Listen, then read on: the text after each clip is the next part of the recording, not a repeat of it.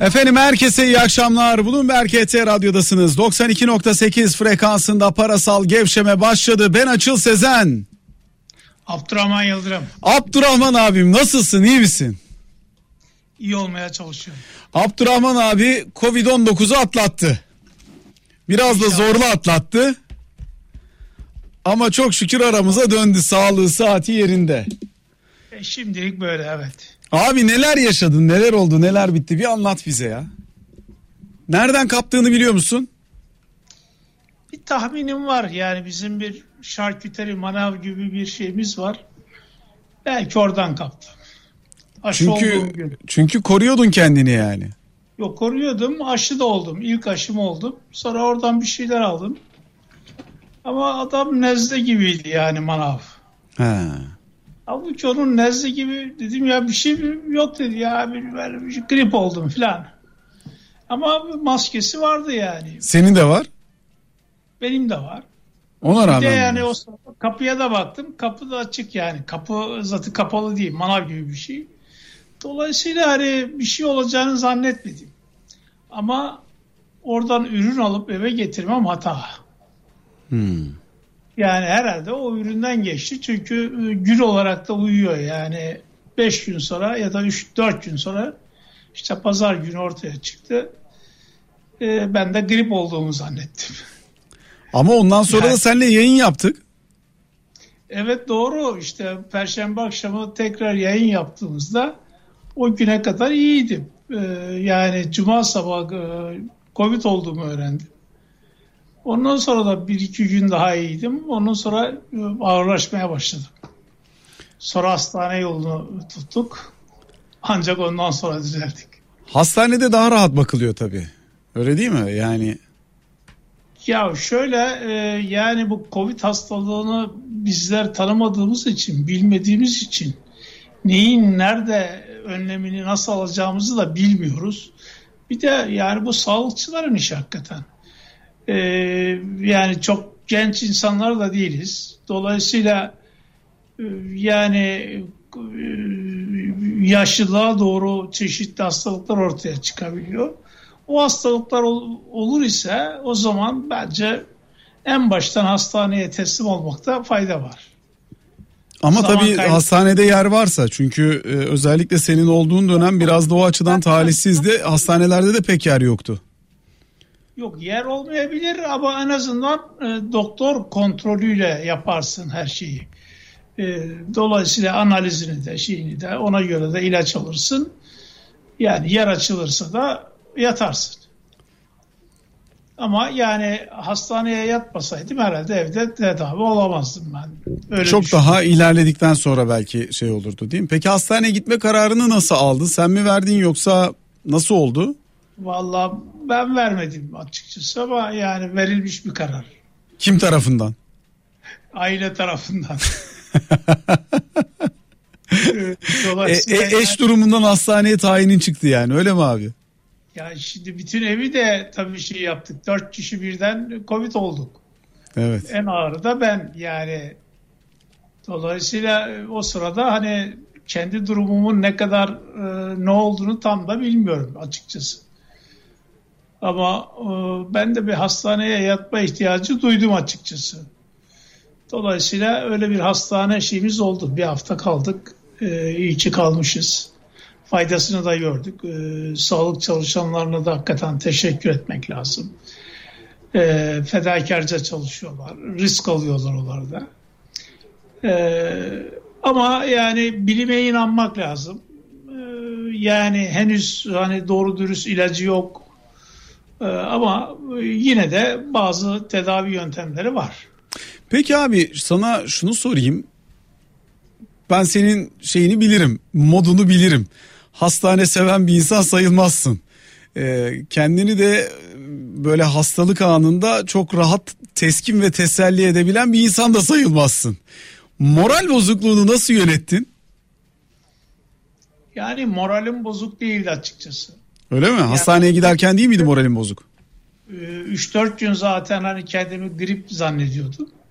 Ağır da değildim. Hatta işte senin programına da katıldık. Yani ben pazar günü hissettiğim şeyi. Yok yok ben hastane kısmını merak ediyorum Yok, özellikle. hayır Ondan sonra da işte yani öğrendik ama hafif geçiyordu. Dolayısıyla moralim bozulmadı ama giderek böyle her yönüyle e, seni saran ve ne diyeyim kötüleştirmekte olan bir şey gibi düşün. Dolayısıyla o aşamada hastane kararı verilmiş olması, hastane kararından hemen sonra da ilk günden itibaren düzelmeye başlamış olmak şey oldu. Yani moral oldu açıkçası. Çok zorlaştırmadı yani. yani. Moralim bozuk değildi. İyi süper çok sevindim. Şimdi tabii bütün bunları gördükten sonra insan biraz daha fazla düşünüyor, biraz daha fazla tartıyor. Yani biraz daha dikkatli olabilir miydim? Daha ağır bir riskle karşı kala, karşı karşıya kalabilir miydim? Ee, hani gene evde en ağır sen geçirmişsin ama diğerlerini geçirmiş olmanın bir şeyi de var. Ee, kendine yüklediği bir sorumluluk da oluyor ister istemez. Bir vicdan azabı da çekmeye başlıyor insan. Dolayısıyla hani bunlara maruz kalmamak için hakikaten korumak lazım kendini ya. Ya açıl bir yere kadar ama yani e, sağlığa bu kadar düşkünsek o zaman bütün vücudu her zaman böyle yılda bir belki check-up'tan geçirmek lazım. Ondan sonra en ufak bir e, şeyde belirtide de onu tedavi ettirmek lazım. Maalesef e, bizim kültürümüzde e, sağlığına böyle bir düşkünlük yok.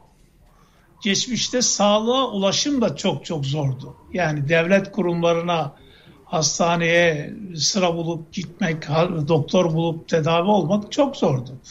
E, özel sektör de sonradan çıktı ortaya ve e, açıkçası özel sektöre e, güven duymak da biraz zor oldu.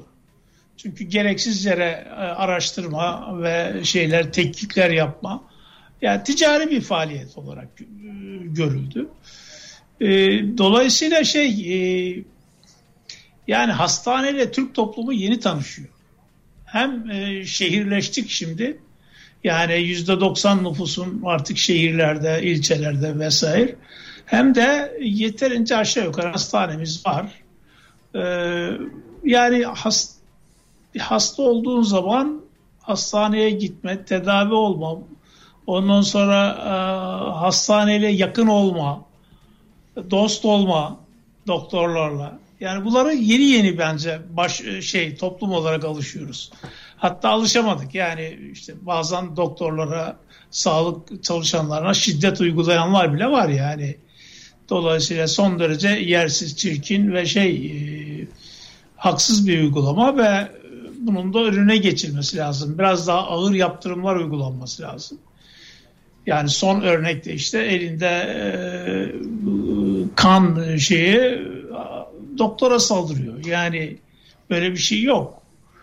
Yani insan canını kurtarmak için oluşturulan bir meslek ve bu mesleği e, yapana karşı saldırı yapılıyor. Yani olacak şey değil tabii canım. Tabii. Peki abi e, sen şimdi ilk doz aşıyı olmuştun. Hangi aşıdan oldun? Sinovac. Sinovac oldun. Şimdi ilk dozu oldun. Arkasından da Covid oldun. Şimdi ne olacak senin aşı hakkın? Aşı hakkım yok. Ya şimdi artık. antikorun çıksa, e, çıkacağı için 6 ay e, şeysin rahatsın. İkinci Al. doz aşın ne olacak şimdi senin yok, mesela? İkinci doz aşım yok. Yeniden artık bir e, şey oluşacak. Ee, işte 6 ay sonra herhalde yine e-nabıza gireceğiz. Oradan açılmışsa e, aşı hakkımız yeni bir aşı olacağız. Hadi hayırlısı abi. Şimdi antikorunu antikorunu sağlam sağlam oluşturdun. Çıkmıştır herhalde değil mi antikorun?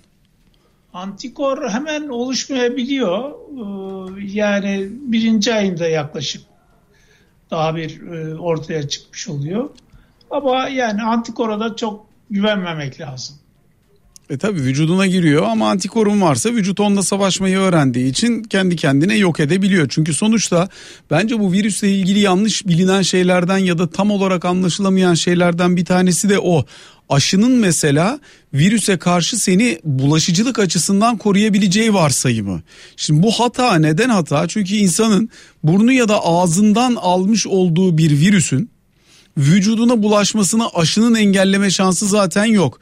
Bu yeni mRNA aşıları biraz daha e, aktif aşılar olduğu için özellikle belli başlı bir koruyuculuk özelliği taşıdığı söyleniyor ama ne kadar olduğunu çok net olarak bilmiyoruz. Ama aşının özelliği virüs vücuda girdikten sonra onunla savaşmayı kolaylaştırması. Şimdi dün bir makale okudum mesela.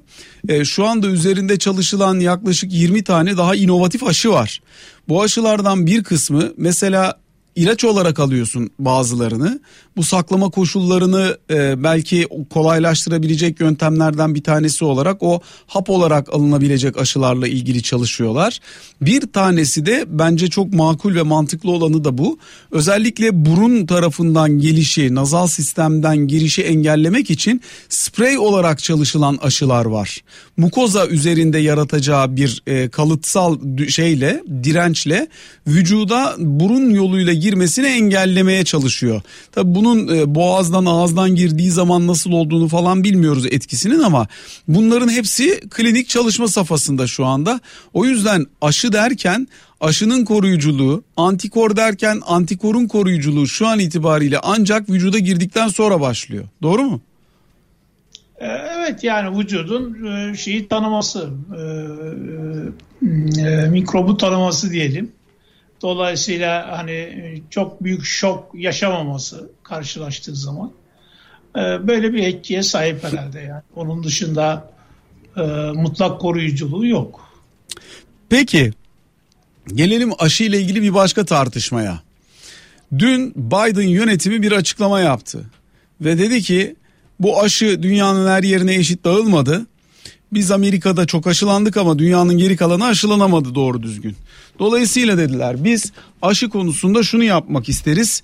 Geldik e, bu aşı konusunda sağlanmış olan patentler yani ilaç şirketlerinin geliştirmiş oldukları patentlere biz geçici süreyle yani bu Covid-19 salgını bitene kadar askıya alalım. Askıya alalım ki aşı daha fazla üretilsin, insanlara daha fazla geçsin Böylelikle e, hani aşılanamayanlar da aşılansın. Çok demokratik bir yaklaşım gibi görünüyor. Avrupa Birliği bununla ilgili hemen çalışmaya başlayacağını açıkladı. Fakat şu anda Merkel'den gelen açıklamayı arkadaşlar veriyorlar. Aşı patentinden feragat etme teklifine biz karşıyız diyor Angela Merkel. Dolayısıyla ne dersin bu patentleri askıya almaya? Çünkü şu da var. Özellikle buna karşı çıkanlar da şunu söylüyorlar. Ya kardeşim siz şu anda patentleri askıya alırsanız alın. Bu bir şey değiştirmeyecek. Şu anda hemen ve çok hızlı bir aşı üretimine geçme şansı yok kimsenin. Özellikle bu yeni mRNA aşıları için e, yeni laboratuvarları kurmak bir, bir buçuk sene sürüyor. Buralarda çalışacak olan personeli alıp yetiştirip eğitip o ürünü e, nihai haline getirmek çok uzun sürüyor. Yani siz bugün patentleri askıya alsanız o askıya aldıktan sonra yeni üretim merkezlerinde bunun üretilmesi 2022 sonunu bulur. O yüzden bu gereksiz bir çıkış. Öbür taraftan da diyorlar biz peki bu salgını böyle yönettik ama bundan sonra oluşabilecek herhangi bir salgında hiçbir ilaç şirketi burada gelip aşıyı geliştirmek için çok da istekli olmayacaktır. Bu aşı şirketlerine araştırmaları için finansal fon sağlayan yatırım kuruluşları ve finansal kuruluşlar var. Bunların hiçbirisi fonlarını yeni aşı çalışmaları için hareket ettirmeyecektir.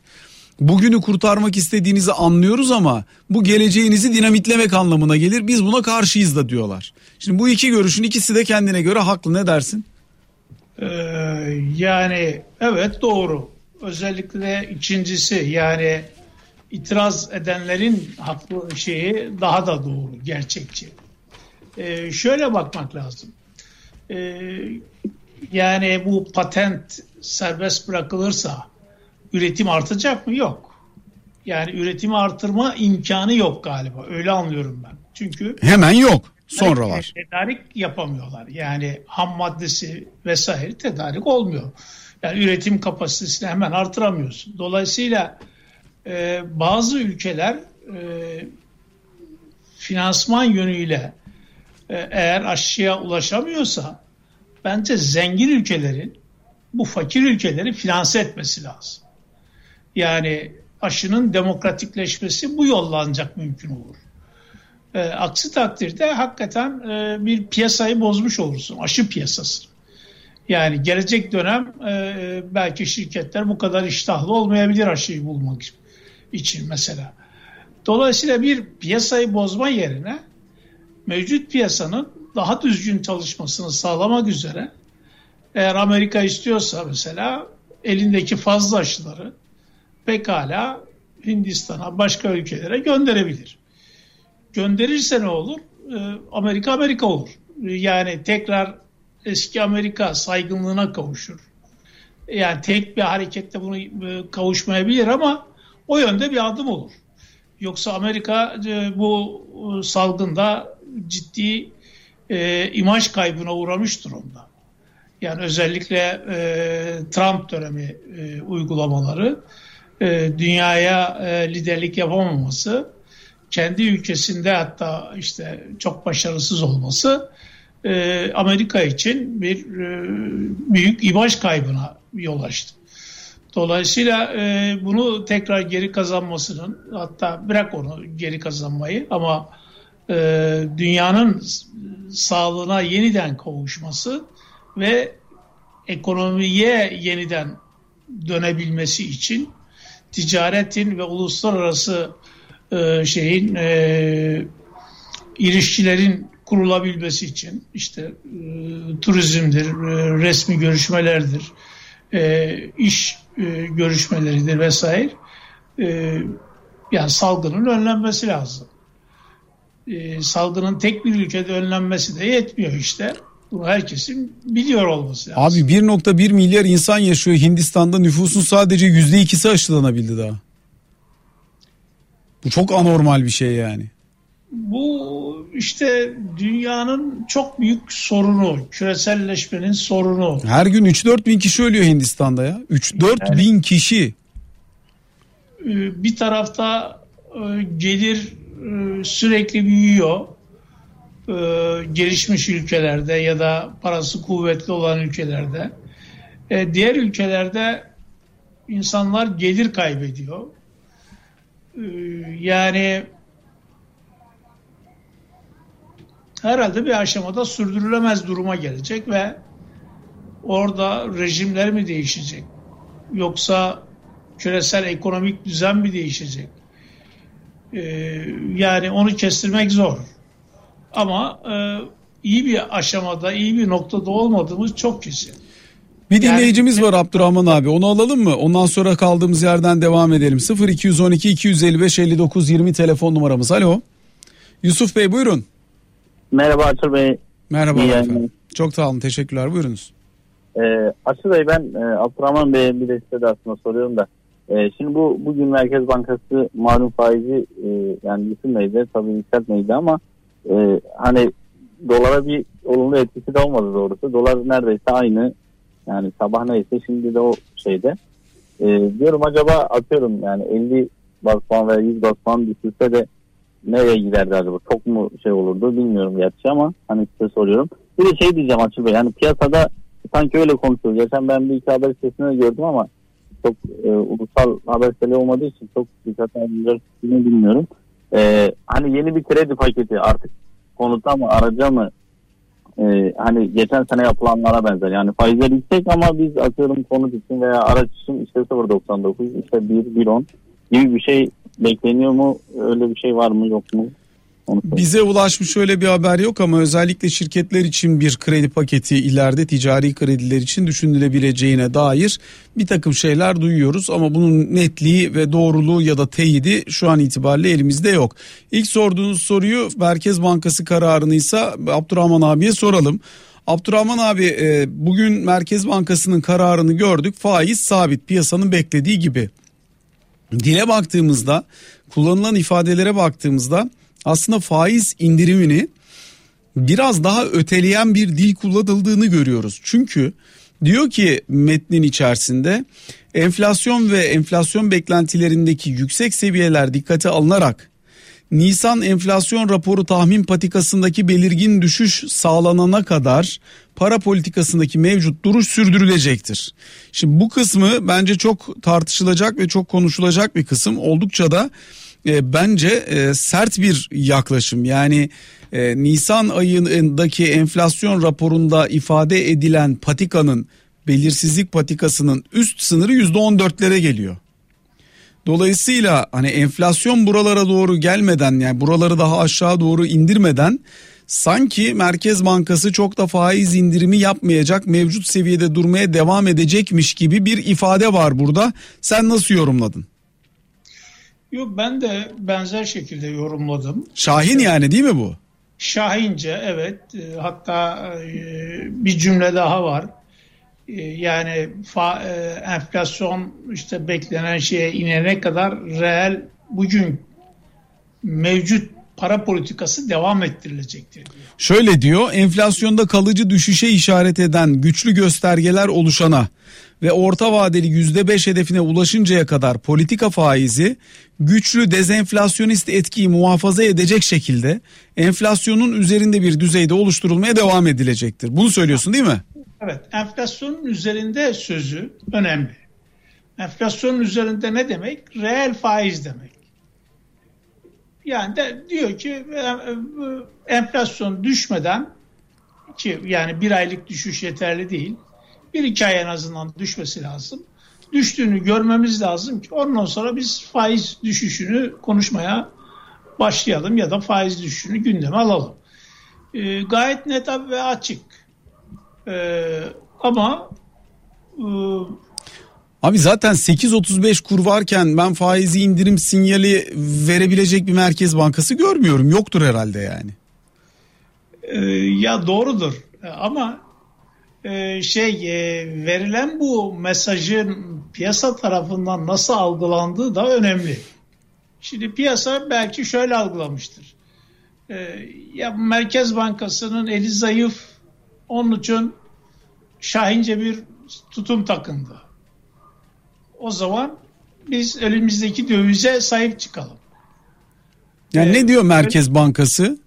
Nisan ayı enflasyon raporunda biz diyor yüzde yetmiş olasılıkla diyor enflasyonun 2021 sonunda orta noktası yüzde on iki nokta iki olacak şekilde yüzde onla 14.4 arasında bir yerde oluşmasını bekliyoruz. Piyasanın şu anda yıl sonunda beklediği yer neresi? 14 buçuklar civarı. Dolayısıyla hani baz etkisiyle son çeyrekte düşecek e, diye düşünüyoruz. Yüzde iki iki iki aylık enflasyon var orada çünkü. Onlarla birlikte gerilemiş olacak enflasyon. O sepetten çıktığı için o iki aylık veri. Dolayısıyla hani şu anda biraz daha yılın son çeyreğine kadar faiz indirimini gündemden çıkarmaya hazırlanan veya bir gevşeme algısı varsa ki var piyasada bunu kırmak isteyen bir merkez bankası duruşu gibi algılanıyor. Doğru mu? Doğru. Ama yani Merkez Bankası'nın da biliyorsun e, itibarı çok önemli, inandırıcılığı önemli. E, burada e,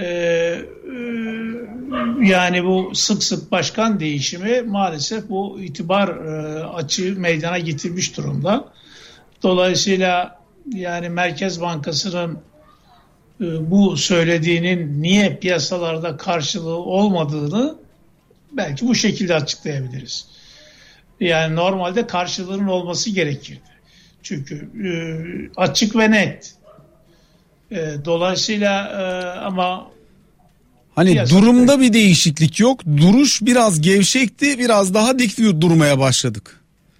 Onu evet. da biraz daha dik durup durmayacağımızı herhalde zamanla perçinlemek gerekecek. Biraz onu izleyecek herhalde piyasa. Aslında bu pas geçilen hani faizde değişiklik yapılmayan ve beklenmeyen yani hem beklenmiyor hem de Merkez Bankası da yapmıyor. Değişiklik yapmıyor.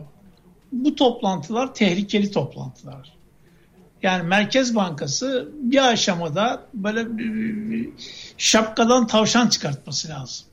Şaşırtması lazım piyasayı. Ee, yani e, bunu illa faiz değişikliği yaparak değil ama açıklamayla bir şeyle yapması lazım.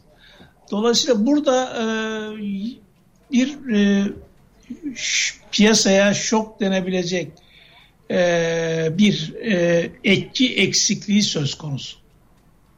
Anlıyorum. Yani e, desem ki hani faiz artırsa yani bunun gereği yok hakikaten.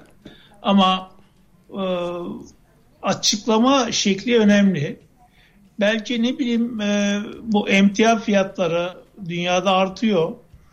bunun Türkiye'ye olan etkisini ortaya koyan ve belki hani bu kadar da etkilenmeyeceğiz diyebilen e, bir açıklama işe yarayabilirdi. Bir dinleyicimiz daha var abi. Alo. Mehmet Bey hoş geldiniz. Ha merhaba. Merhabalar. Buyurunuz efendim. Ha, merhaba ben doktorum. 2-3 hafta hani programınızı özellikle seyrediyorum. Hani Abdurrahman Bey de geçmiş olsun diliyorum. 2-3 hafta önce de hani bu şey programına katılmışım Abdurrahman Bey'le. Bu şehir hastaneleriyle ilgili bir, Evet. bir tartışma yapmıştık. Evet. Şimdi ben e, şey hakkında konuşmak istiyorum. Bu aşının patent hakkında konuşmak istiyorum özellikle. Tabii ki buyurunuz Evet. efendim. Ha bakın şimdi şu hadise şimdi bu e, temel bir şey var. Biz 100 yıldır ilk defa 100 yılda bir görülen bir salgınla karşı karşıyayız. Yani bu salgın 100 yılda bir görülüyor. Bu salgına karşı bir aşı bulunmuş. Şimdi aşının bulunması bakın ben size söyleyeyim. Bu e, Çinliler bu genomi, genomu, şey genomunu, genetik yapısını, virüsün genetik yapısını şey yaptıktan, ortaya çıkarttıktan, yayınladıktan sonra Amerikalılar bu Fauci'nin de beraber çalıştığı Moderna grubu 10 gün sonra aşıyı bulmuşlar. Aşı bulunduktan sonra bu 2020 yılının Mart ayı. Aşı bulunduktan sonra faz 1, faz 2, faz 3 çalışması yapılmış ve bu faz 3 çalışması bitene kadar aylar sürmüş. Hatta yıllara varmış ki bu çok kısa bir şey. Çok kısa bir şey. Şimdi siz o patenti kaldırmakla bu insanların yani tüm dünyanın aşıya erişimini en az bir yıl daha erken alıyorsunuz. Ne demek bu? İnsanlar bir yılda çok daha az insan ölecek. Şimdi bunu piyasa ekonomisiyle ki piyasa ekonomisi hani Trump ile birlikte gitti. Çünkü bu piyasa ile ilgili bir şey değil artık. Yani siz hani aşı piyasası diyorsunuz ama alakası ilgisi yok. Aşı piyasasının ötesinde bu insan sağlığını yani tüm dünyanın ticaretini, sağlığını, ekonomisini şudur budur etkileyen bir şeyi, bir aşının o şeyini bir yıl erkeğe yani siz artık messenger RNA aşısı mı? Messenger RNA aşısını çok rahatlıkla çıt diye Çinliler, Türkler, şunlar bunlar ortaya koyabilir demek bu. Ve çok mantıklı bir şey bu. Yani temel anlamda çok mantıklı. Ha yarın şey olur mu? Hayır olmaz. Bu istisnai bir durum. Onu anlatmak istiyorum. İkincisi bu e, yani çok yanlış bir şey var. Aşı ne işe yarıyor? Aşı şimdi normal şartlar altında bu e, virüs e, insan vücuduna girdi. İnsan vücuduna bağlandı. Bronşlara bağlandı. Bronştaki epiteller hücrelere bağlandı tip 2'ye. Epitel hücrelere bağlandı. Bağlandıktan sonra insan vücudunda immün sistemi 10 gün sonra pozisyona geçebiliyor. Yani siz aşıyla bu 10 güne daha erkene alabiliyorsunuz. Anlatabiliyor muyum? Üçüncüsü bu e, bir sürü aşı var. Çin aşısı var, şu aşı var, bu aşı var. Mesela buradaki sizin bu immün sistemdeki bazı aşılar bizim mesela Sinovac aşısı olsun. Bazı T hücrelerin e, immün sistemde immün globulin yani şey yaratmasını e, antikor yaratmasını fayda edemiyorlar. Onun için biraz daha düşük. Messenger RNA çok daha messenger RNA aşıları bu açıdan çok daha yüksek. Yani çok daha efektif, etkin. Ve bu aşıları tüm topluma Afrika'sından Türkiye'sine, Türkiye'sinden Hindistan'a yaydığınız zaman bu dünyayı saran bu problemi çok daha etkin bir şekilde şey yapabiliriz e, düşün, gibi düşünüyorum en azından. Ama bunu Anlıyorum. bir piyasa mantığıyla düşünmek bence yanlış.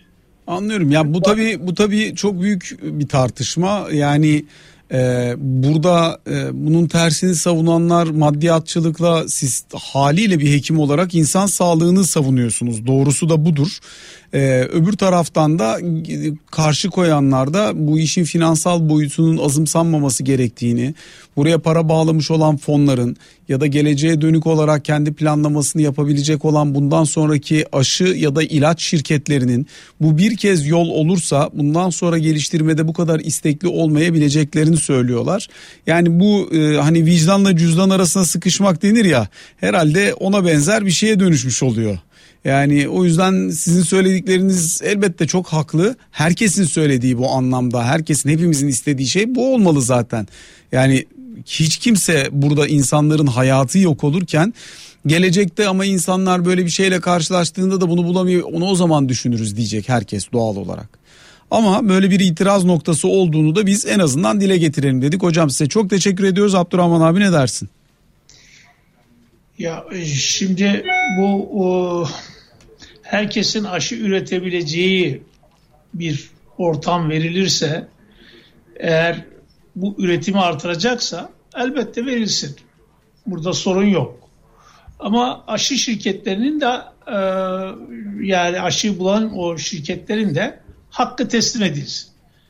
Bu o, uluslararası sağlık örgütü tarafından mı finanse edilir? E, yoksa zengin ülkeler tarafından mı? Dolayısıyla e, yani bunun da miktarı hani çok da karşılanamayacak durumda değil bence.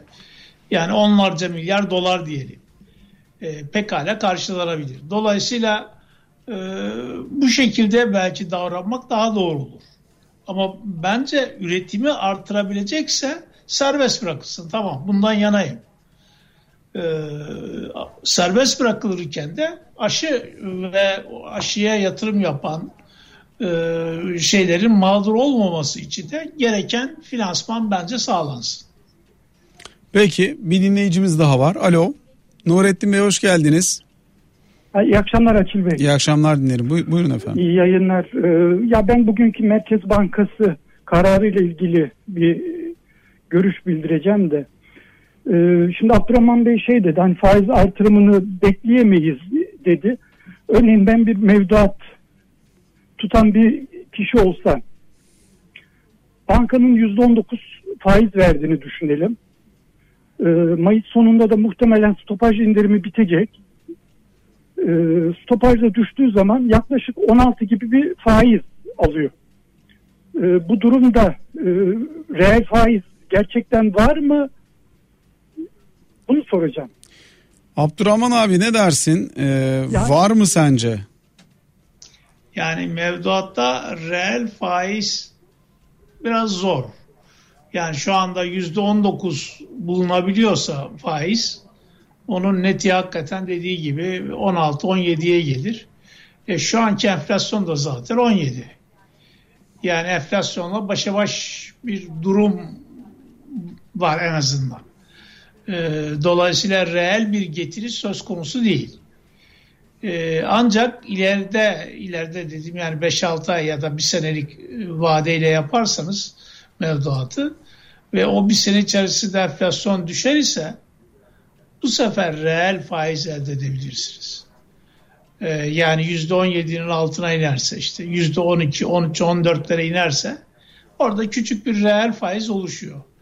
Ama küresel krizden bu yana dünyada da Türkiye'de de artık reel faiz yok. Yerliye de yok, yabancıya da yok.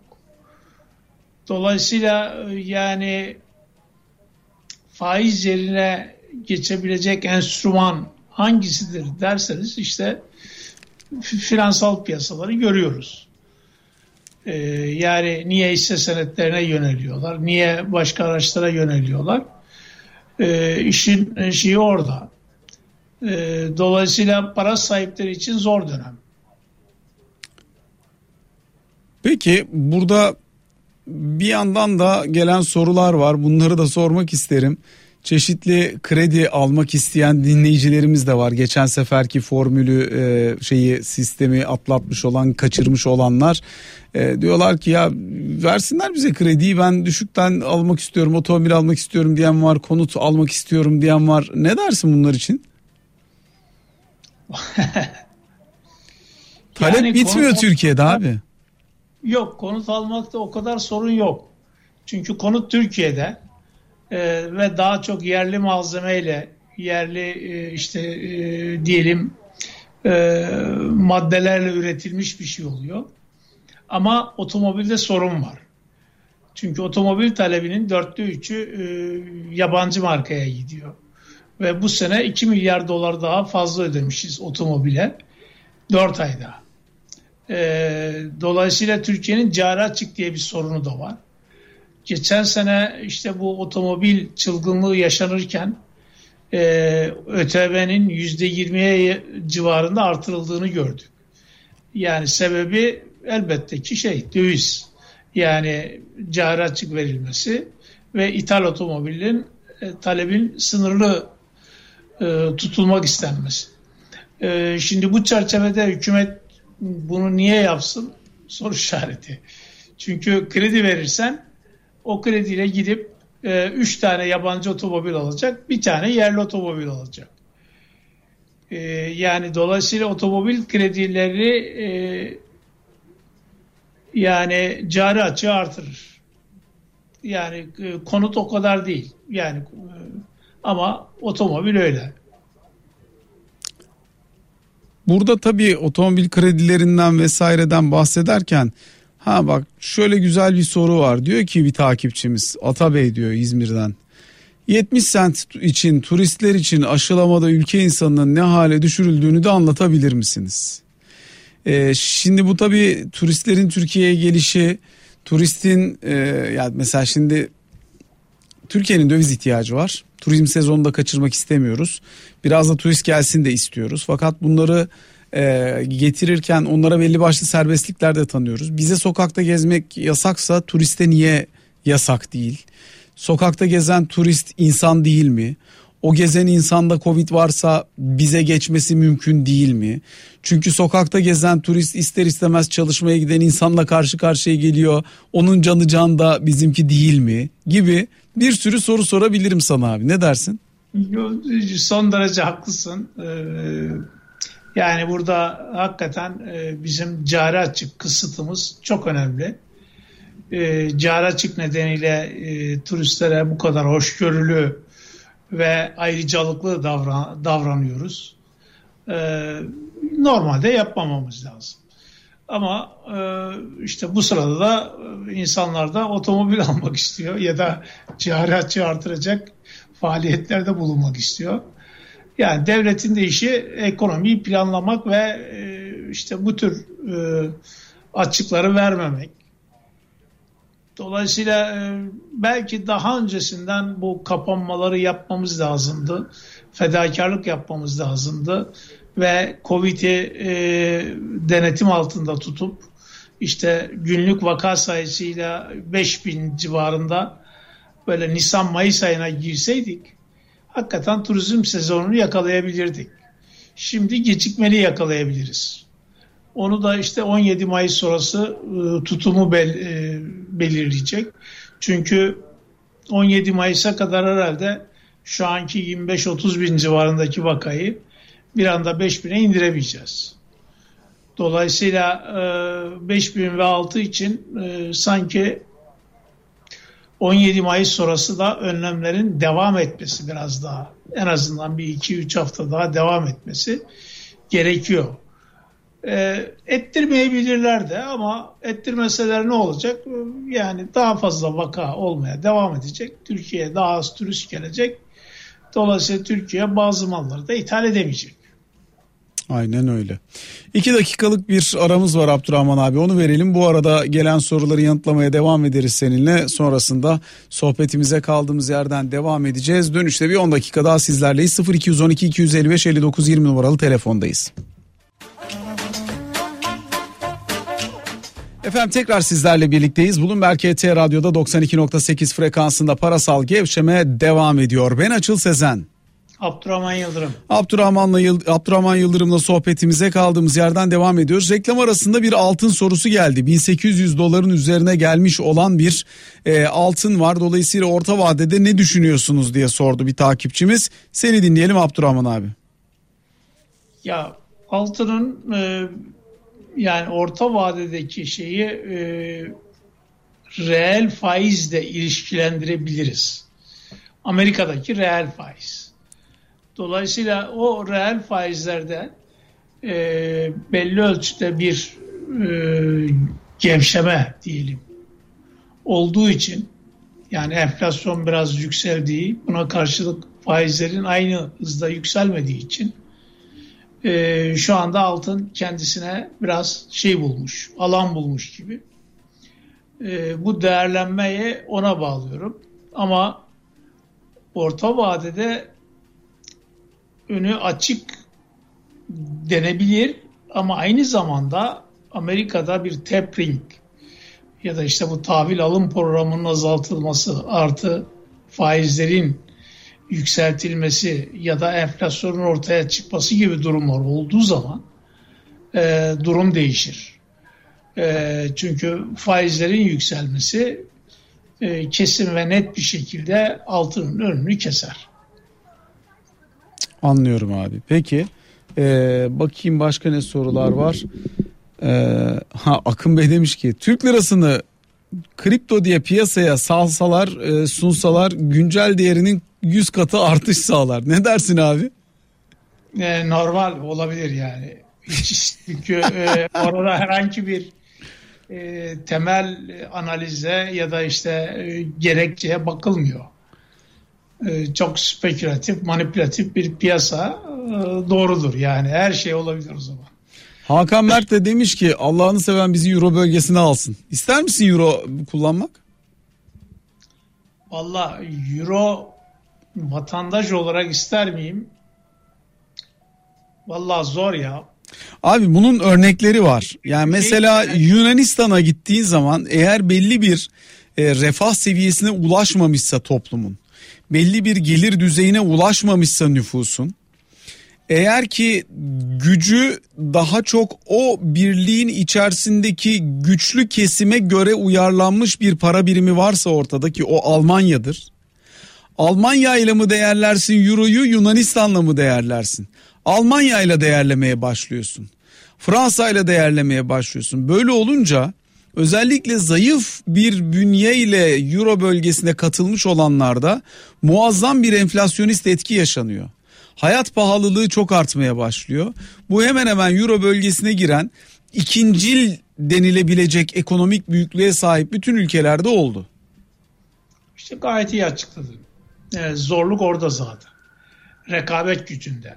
Yani o değerli euronun altından kalkacak bir ekonomik verimlilik olması lazım. Ee, dolayısıyla yani zorluk orada. Yani yoksa istikrar getireceği aşikar. Ama o istikrar da e, yani sürekli parasal kemer sıkma şeklinde de olabilir. Bir de yani euroya bağlanmak kolay bir şey değil. Yani öncelikle herhalde AB üyesi olmak lazım. AB üyesi olunca da belli kıstaslar içerisine giriyorsun. Ee, yoksa biz e, Euro'ya üye oluruz. Ondan sonra Euro üzerinden de dünyanın borcunu yaparız. Abi Nasıl vallahi o işler bence eskidendi. Hani euroyu alırız, euro bölgesine gireriz ama işte falan yani Türkiye'de kalkınmacı iktisat, ihracata dayalı iktisadi model işte bütün bunlar konuşulurken e, Türkiye'de şimdi ihracatta rekor kırıyoruz. Evet çok verimli bir ihracatımız olduğu söylenemez. Kilogram başına ihracatımız düşük falan filan ama eğer böyle bir şey olursa değer kazanmaya devam eden bir euro ile bizim Türkiye'deki ihracatımız sıfırlanabilir. Yani şu an bizim yani satabildiğimiz ihracat... satabildiğimiz ürünlerin yüzde seksenini satamaz hale gelebiliriz yani. Ya doğru sadece ihracatta değil yani ithalat da artı diğer hizmetler de pek çok e, ürün etkilenebilir. E, yani kısaca e, egemenlik hakkının devri derler buna ama aslında ekonomideki egemenliğin devri anlamına geliyor. Yani ekonomideki etkinliğini devretmiş oluyorsun başkalarının izlediği politikalar e, sonucuna sen katlanıyorsun. Faturayı ödüyorsun. Aynen öyle. Peki şimdi Abdurrahman abi sürenin sonuna yaklaştık. Artık son birkaç dakika içerisindeyiz. Sana soracağım sorulardan bir tanesi şudur. Özellikle son dönemde biz bunu çok konuştuk, çok tartıştık. Türkiye'de enflasyonun geldiği yer, insanların buradaki fiyatlar genel düzeyi karşısında ne kadar zorlandığı, bu zorluluğu bu zorlukları aşabilmek için yapılması gerekenler. Şimdi sen 3 dakikamız var. Bir hayal kursan. 2025 yılına gitsen. Nasıl bir Türkiye görüyorsun? Bize hızlıca bir 3 dakikada anlatsan. Makro çerçevesi nasıl? gidişatı nasıl olmuş, şekli şemali nasıl değişmiş bir Türkiye beklersin? Hadi 2025 demeyeyim 2023 diyeyim. Çünkü araya bir tane seçim sıkışıyor ya orada ne olacağı belli olmaz. Anladım. 2023 biraz yakın ama yani 2025 diyelim çünkü enflasyonu düşürmek diye bir derdimiz var. Enflasyon da kolay kolay öyle düşmüyor kısa zamanda. Ama yani 2025 gibi yaklaşık böyle 4 yıllık bir süreç, 4-5 yıllık bir süreçten konuşuyorsak hakikaten bu hükümet ya da başka birisi fark etmez. Enflasyonu indirecek, düşürecek, düşürmek zorunda. Yani birisi gelecek bu enflasyonu düşürecek. Bu enflasyonla biz bir yere gidemeyiz. Ekonomiyi bir yere götüremeyiz. İnsanlarımıza e, insanlarımızın gelirini artıramayız. Servetini koruyamayız. E, servetlerini yerli ve milli para üzerinden yapmalarına imkan tanıyamayız. Yabancı para üzerinden yaparlar. E, zaten yapamazlar çoğunlukla da. Dolayısıyla e, çok uzatmaları oynadık enflasyonda. Yani çift taneli rakamlara geçeli aşağı yukarı en az bir 5 yıl oldu. E, şu anda dünyada Türkiye büyüklüğünde bir ekonomide e, bu enflasyon yok. Dolayısıyla ister bu hükümet ister başka hükümet fark etmez zorunlu bir şekilde bu enflasyonu düşürecek. Enflasyonu düşürmeden ekonomide atabileceğimiz, varabileceğimiz e, bir fazla yol yok. E, bir program dahilinde bunu yaparsak çok daha iyi. Biraz daha e, az bedel ödemiş oluruz. Belki dışarıdan kaynak da sağlamış oluruz. Artı ne yapacağımızı da yurt içindeki ekonomik aktörlere anlatmış oluruz. Dolayısıyla herkesin uyumu daha kolay olur. Ee, yani fiyat istikrarı her şeyin önünde.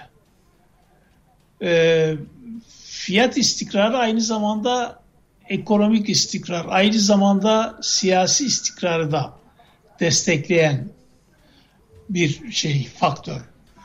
Dolayısıyla e, yani bizi zaten şu anda sıkan, işte e, engelleyen, e, potansiyelimizi e, kısıtlayan kısıtlayan gelişmelerden en önemlisi istikrarsızlık. Neyin istikrarsızlığı? Coğrafyanın istikrarsızlığı, jeopolitik istikrarsızlık, siyasi istikrarsızlık, kurumsal istikrarsızlık, sürekli seçim yani siyasi ortam istikrarsızlığı, iç siyasi ortam istikrarsız. Bir sürü istikrarsızlık sayarsın. E bu istikrarsızlıklar içerisinde enflasyon istikrarı da olmuyor, fiyat istikrarı da olmuyor. Aynen öyle. Yani Ab- dolayısıyla istikrar.